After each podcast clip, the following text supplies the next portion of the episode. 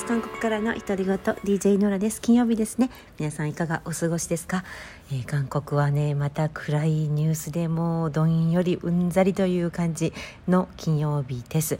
えー、っとまたねコロナもう収束かなと希望が見え始めた、えー、コロナなんですけれども、えまた感染者が急増ということでね1日あたりの感染者が1000人を超えて、えー、このままでは1日の感染者数が2000人を超えるというニュースとともに、えー、最強段階の4段階、えー、ソーシャルディスタンス4段階に引き上げが、えー、月曜日から決まってしまいました。で、えー、学校ももう通常登校にあほぼなるかなという感じで各週でね、えー、オンライン1週間、えー、登校1週間で子どもたちは学校に通っていたんですがまたまた月曜日から全面オンライン授業にリモート授業になってしまいました、えー、全国の学校が全面的にオンライン授業にまた舞い戻ってしまったということでもうがっくりという感じでね私のあの子供も、えー、学校に行く日は少しね緊張感もあってウキウキしていたんですがもうねパソコンの前でパッドの前であの、まあ、何時間もじっと座って授業っていうのは小学生にとっては特に厳しいような現実ですね。で、えー、明日の晩から土曜日明日の晩えー、午後6時以降ですね、えー、ソウルなどの首都圏では3人以上集まることの禁止令が出ます、えー、3人集合禁止令が、えー、出るということでもう皆さんの悲鳴が特にね自営業者の皆さんの悲鳴が聞こえてき、えー、そうです。であの2人これが、えー、2人まで、えー、ね、許されるということで外食をするにしてもカフェに入るとしても、まあ、事実上2人以上は集まるなということでね。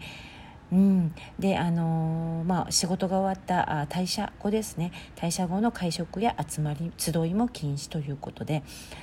もうねますます本当に厳しい、えー、状況ですけれども日本はまたオリンピックまで重なっているので、まあ、本当に大変だろうなと思います、まあ、暗いニュースが続きますがあまりもう私はニュースを暗いニュースを、えー、必要最小限だけ見て、えー、気持ちを切り替えるようにしています。もう自分の身も心も、え、自分で守らないといけないなというふうにつくづく感じています。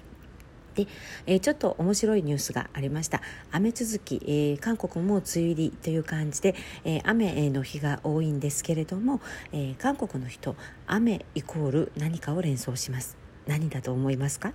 食べ物です。ヒント。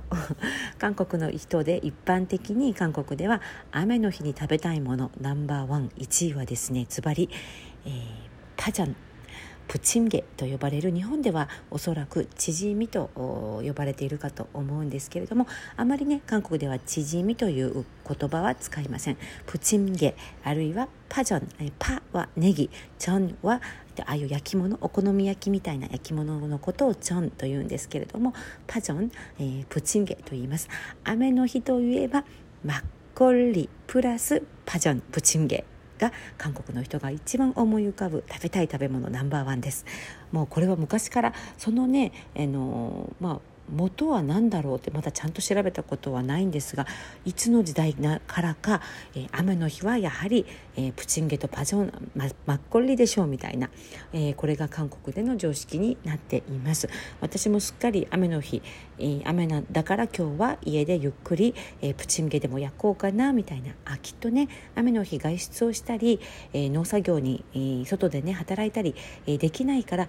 家でゆっくり昔、あのー、じっくり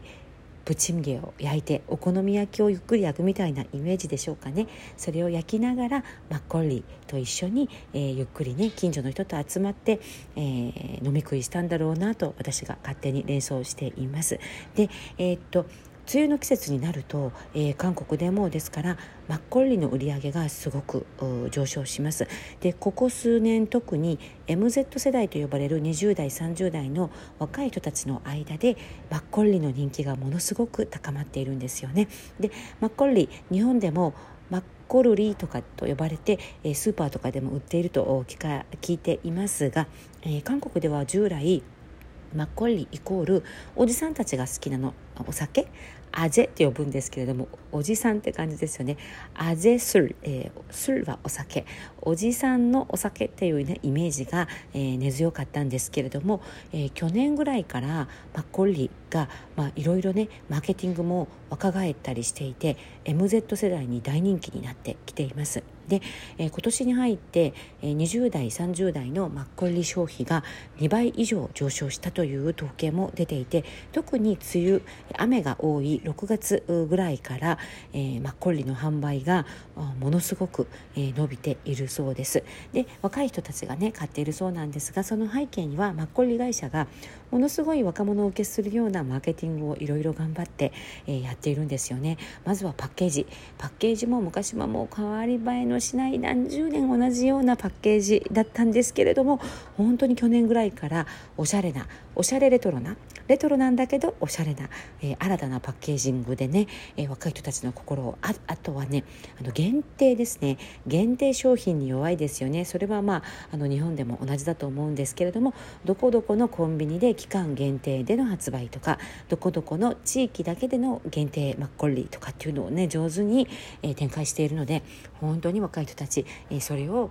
買ってインスタグラムにこうアップしてみたいなことがね遊びのように流行っています。で実際本当にいろんなね面白い、えー、マッコリが出ていてあとあのサブスクリプションっていうんですかね、えー、韓国では駆読サービス購読サービスっていうんですけれども、1ヶ月に2000円近くお金を払えば、えー、月に4本か5本、えー、とても独特の地域ごとの特色のある、えー、生のマッコリが届けられておつまみ簡単なおつまみアンジュというんですけれどもおつまみと一緒にマッコリがね、えー、届くそうなんですよ。これは私もかなり惹かれるサービスなんですけれども、えー、全国の有名マッコリが4本か5本月に届くということで1ヶ月に2000円のサブスクリプションも若い人たちの間でものすごく人気だそうですよステイホームでね家遊びという感じでまたきっとそれも家飲みという感じでねインスタグラムにアップしたりするんでしょうね。